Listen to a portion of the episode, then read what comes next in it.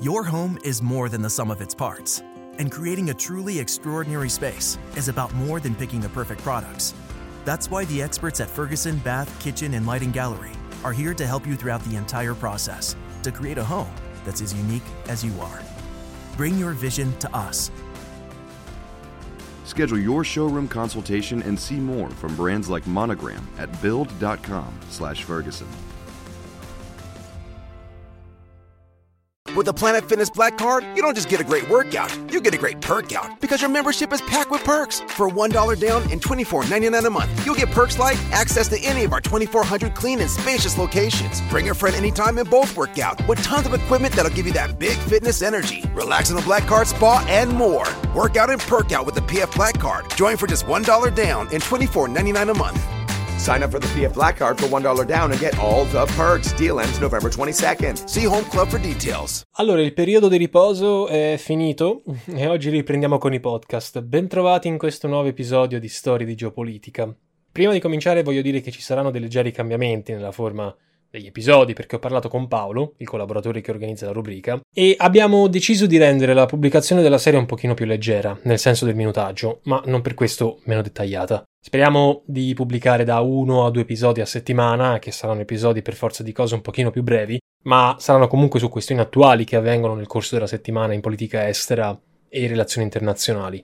Prima di cominciare però vogliamo ringraziare tutti coloro che sostengono con donazioni il nostro progetto qui su YouTube e soprattutto vogliamo ringraziare il nostro supporter principale che valorizza e diffonde cultura, NordVPN. Lo conoscete bene, si tratta del formidabile servizio di sicurezza e protezione dati personali per i vostri telefoni e computer. Di hacker sentiamo molto spesso parlare ormai tutti i giorni, di violazioni di password, informazioni sensibili, stoccate nei nostri archivi, anche di imbarazzanti fuoriuscite di messaggi e foto, roba abbastanza comune nel nostro mondo moderno. NordVPN offre al nostro indirizzo IP uno strato di protezione in più e lo nasconde agli occhi dei furbetti del web, ci garantisce una maggiore difesa contro i problemi che noi utenti medi possiamo trovare online. E grazie alla nuova funzionalità Threat Protection non ci saranno più malware o cookies di tracciamento a rovinarci la serenità della nostra navigazione. E per far sì che ciò accada basta semplicemente aprire il link in descrizione all'episodio, inserire il codice Novageo e installare il servizio. In regalo avrete l'utilissimo pacchetto Cyber Security e 4 mesi omaggio, più ovviamente la comodità del periodo di 30 giorni soddisfatti o rimborsati.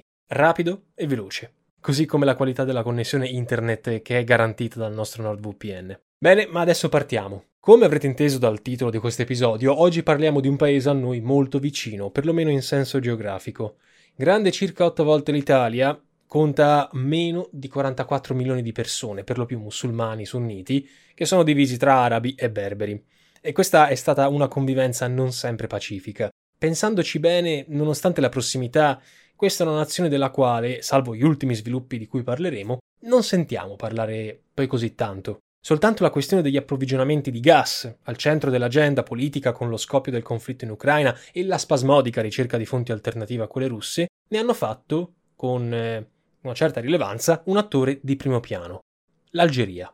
L'Algeria, signore e signori, è poco conosciuta dal grande pubblico, almeno nostrano, perché fuori dai circuiti turistici, sia a causa del terrorismo islamico che si è scatenato dopo il colpo di Stato del 92 e la guerra civile proseguita fino al 2002, dopo che furono invalidate le elezioni politiche nel timore dell'affermazione dei partiti islamisti, ma anche a causa della politica restrittiva nel lascio dei visti e della carenza di strutture ricettive di qualità, a cui si sta soltanto adesso cercando di porre rimedio. Sotto il profilo economico, una volta che era stato abbandonato negli anni 90 del secolo scorso un modello ispirato al socialismo di Stato, l'Algeria avviò la transizione verso un'economia di mercato. Il settore che ancora oggi occupa la maggior parte degli abitanti, infatti, resta quello primario, essenzialmente l'agricoltura, l'allevamento, la pesca, che copre circa la metà del fabbisogno interno algerino, ma la voce di gran lunga più importante per l'economia algerina, comunque, e qui arriviamo al punto, è rappresentata dall'industria mineraria ed estrattiva. Infatti il paese è ricchissimo di materie prime come il petrolio, il gas naturale, il ferro, con importanti investimenti cinesi, ricordiamolo, nella provincia di Tinduf, che si trova nella parte occidentale del paese, ma è il settore degli idrocarburi a fare la parte del leone. Parliamo infatti del decimo produttore per importanza al mondo di gas naturale e sedicesimo per il petrolio. Visto che da solo questo intero settore fa per l'Algeria un terzo del PIL e copre la quasi totalità dell'export, più o meno il 90%. I partner principali dell'Algeria sono chiaramente i paesi dell'Unione Europea. Your home is more than the sum of its parts, and creating a truly extraordinary space is about more than picking the perfect products. That's why the experts at Ferguson Bath, Kitchen, and Lighting Gallery are here to help you throughout the entire process to create a home that's as unique as you are. Bring your vision to us. Schedule your showroom consultation and see more from brands like Monogram at build.com/ferguson. tra i quali un posto di rilievo occupa proprio l'Italia, primo partner commerciale, primo cliente e terzo fornitore, mentre nel 2021 l'Algeria è stata il terzo fornitore di gas dell'intera Unione Europea. Ecco, potete vedere quindi che c'è una grande collaborazione e la collaborazione energetica tra Roma e Algeri in fin dei conti ha radici storiche. Come possiamo leggere sul sito dell'ambasciata del paese africano a Roma, e qui cito, l'idea di Enrico Mattei era quella di collegare l'Algeria e l'Italia attraverso un gasdotto che lo stesso Mattei aveva immaginato attraverso la Spagna e la Francia, realizzato alla fine degli anni 70 e inaugurato nel 1983, il gasdotto Transmed, che attraverso la Tunisia è conosciuto proprio sotto il nome di gasdotto Enrico Mattei. Enrico Mattei lo conosciamo, abbiamo fatto un video al riguardo, è una figura ancora oggi stimata e apprezzata, almeno da noi in Italia. Nel tempo, varie società nostrane, Eni a parte chiaramente, ricordiamo Agip, Snam Progetti, Ansaldo, Saipem e così via, hanno intessuto relazioni economiche e commerciali molto proficue in Algeria. Mentre per il 2022 il Fondo Monetario Internazionale ha stimato la crescita economica dell'Algeria in netta risalita dopo la crisi pandemica, che aveva fatto crollare i prezzi di mercato degli idrocarburi e che adesso invece sembrano di nuovo in risalita. Come attestato dal Ministero del Commercio di Algeri, l'Algeria, membro dell'OPEC, ricordiamolo, produce più di un milione di barili di greggio al giorno, il che conferma un'economia fortemente radicata sulle materie prime, che rappresentano circa il 60% di tutte le entrate fiscali. Questo fatto spiega agevolmente gli importanti sviluppi che si stanno prospettando con la crisi ucraina, perché apre importantissime opportunità per l'Algeria, suscita in primis l'interesse degli occidentali, quelli italiani in particolare, eh, a, tra virgolette a caccia di nuovi eh, fornitori per ridurre, se non azzerare, la dipendenza gasiera da Mosca. Però allo stesso tempo ci sono una serie di problemi interni. Ora, tralasciando burocrazia e corruzione in Algeria, e anche un'economia fondata quasi esclusivamente su petrolio e gas che non va certo incontro alle esigenze dei cittadini comuni, che alle prese con retribuzioni modeste un calo della qualità della vita seguito alla crisi pandemica, nel corso della quale sono aumentate le tasse e sono stati ridotti i sussidi, non beneficia quasi per niente dei proventi della vendita degli idrocarburi, che restano, diciamo così, in Algeria appannaggio di una ristrettissima elite. Il malessere sociale algerino è sfociato in una serie di proteste popolari che nel 2019 hanno portato alle dimissioni del presidente tra virgolette storico Bouteflika, al potere dal 99, al quale è succeduto l'attuale capo di Stato, Tebboune, appartenente al Fronte di Liberazione Nazionale, che è una forza politica egemone nel paese fin dall'indipendenza. Gli assetti di potere algerino si riflettono anche nel settore economico più importante. La società petrolifera di Stato algerina, la Sonatrach, in testa l'80% dei suoi profitti a dirigenti statali, tutti ovviamente inquadrati nel sistema di potere politico-militare che domina il paese. Nonostante la situazione politica e il fatto che si sia spesso sentito parlare di democrazia e rispetto dei diritti umani, chi conosce anche superficialmente le dinamiche politiche ed economiche internazionali o ha qualche nozione di storia, avrà certamente capito che questi valori, assolutamente condivisibili, sia chiaro, valgono a corrente alternata e solo quando sono funzionali ad altri interessi geopolitici ed economici. Ecco, alla luce della decisione politica dell'Occidente di abbandonare la tradizionale partnership con la Russia per il gas e non solo, con l'intento di non finanziare così la guerra scatenata in Ucraina, è partita la ricerca di nuovi fornitori, un'esigenza quanto mai impellente visto l'approssimarsi della stagione fredda autunnale e i già eh, riscontrati aumenti purtroppo nelle bollette di famiglie e imprese. Il rispetto dei diritti umani del gioco democratico a questo punto sembrano passare in secondo piano. E poco importa se i nuovi maggiori proventi che derivano dalla congiuntura favorevole, grazie all'elevata domanda, al rialzo del prezzo del gas, porteranno meno agli algerini più democrazia o migliori condizioni di vita. Pertanto, nella speranza di trovare nell'Algeria un valido sostituto della Russia per le forniture gassiere, il presidente del Consiglio dei Ministri italiano, ormai prossimo alle dimissioni, insomma al cambio della guardia, Mario Draghi, accompagnato da diversi ministri, si è recato eh, nel paese magrebino a metà luglio per negoziare, dopo le intese di massima che erano state siglate, non so se vi ricordate, lo scorso aprile, per siglare nuovi accordi. Ricordiamo che fino al conflitto ucraino la Russia infatti aveva rappresentato, e in parte ancora rappresenta, il nostro principale fornitore, ma già nel mese di luglio 2022 l'ISPI attestava che proprio l'Algeria l'aveva scalzata dalla prima posizione, era diventata lei il nostro principale fornitore. Per fortuna di Roma e Madrid anche, i problemi tra Algeria e Spagna al proposito del Sahara occidentale col paese iberico schierato col Marocco e contro Algeri non hanno avuto grandi riflessi sugli approvvigionamenti gassieri, decisione del resto che non sarebbe convenuta agli stessi algerini. Per quanto gli accordi di luglio abbiano certo costituito un progresso, perché si parla di 4 miliardi di metri cubi in più entro il 2024 dovrebbero essere 9, il problema, come rileva lo stesso Istituto di Studi Internazionali, è che nonostante la politica di diversificazione delle fonti, compreso il GNL americano e qatariano, Your home is more than the sum of its parts. And creating a truly extraordinary space is about more than picking the perfect products. That's why the experts at Ferguson Bath, Kitchen, and Lighting Gallery are here to help you throughout the entire process to create a home that's as unique as you are. Bring your vision to us. Schedule your showroom consultation and see more from brands like Monogram at build.com/ferguson. compreso il TAP dell'Azerbaigian e il gas libico, nonostante la Libia adesso sia di nuovo nel caos, ancora peggio che negli ultimi mesi, più altri accordi come quello del Mozambico, mancherebbero ancora all'appello, compreso il gas che ci sta ancora mandando la Russia, oltre il 10% del nostro fabbisogno potenziale stimato.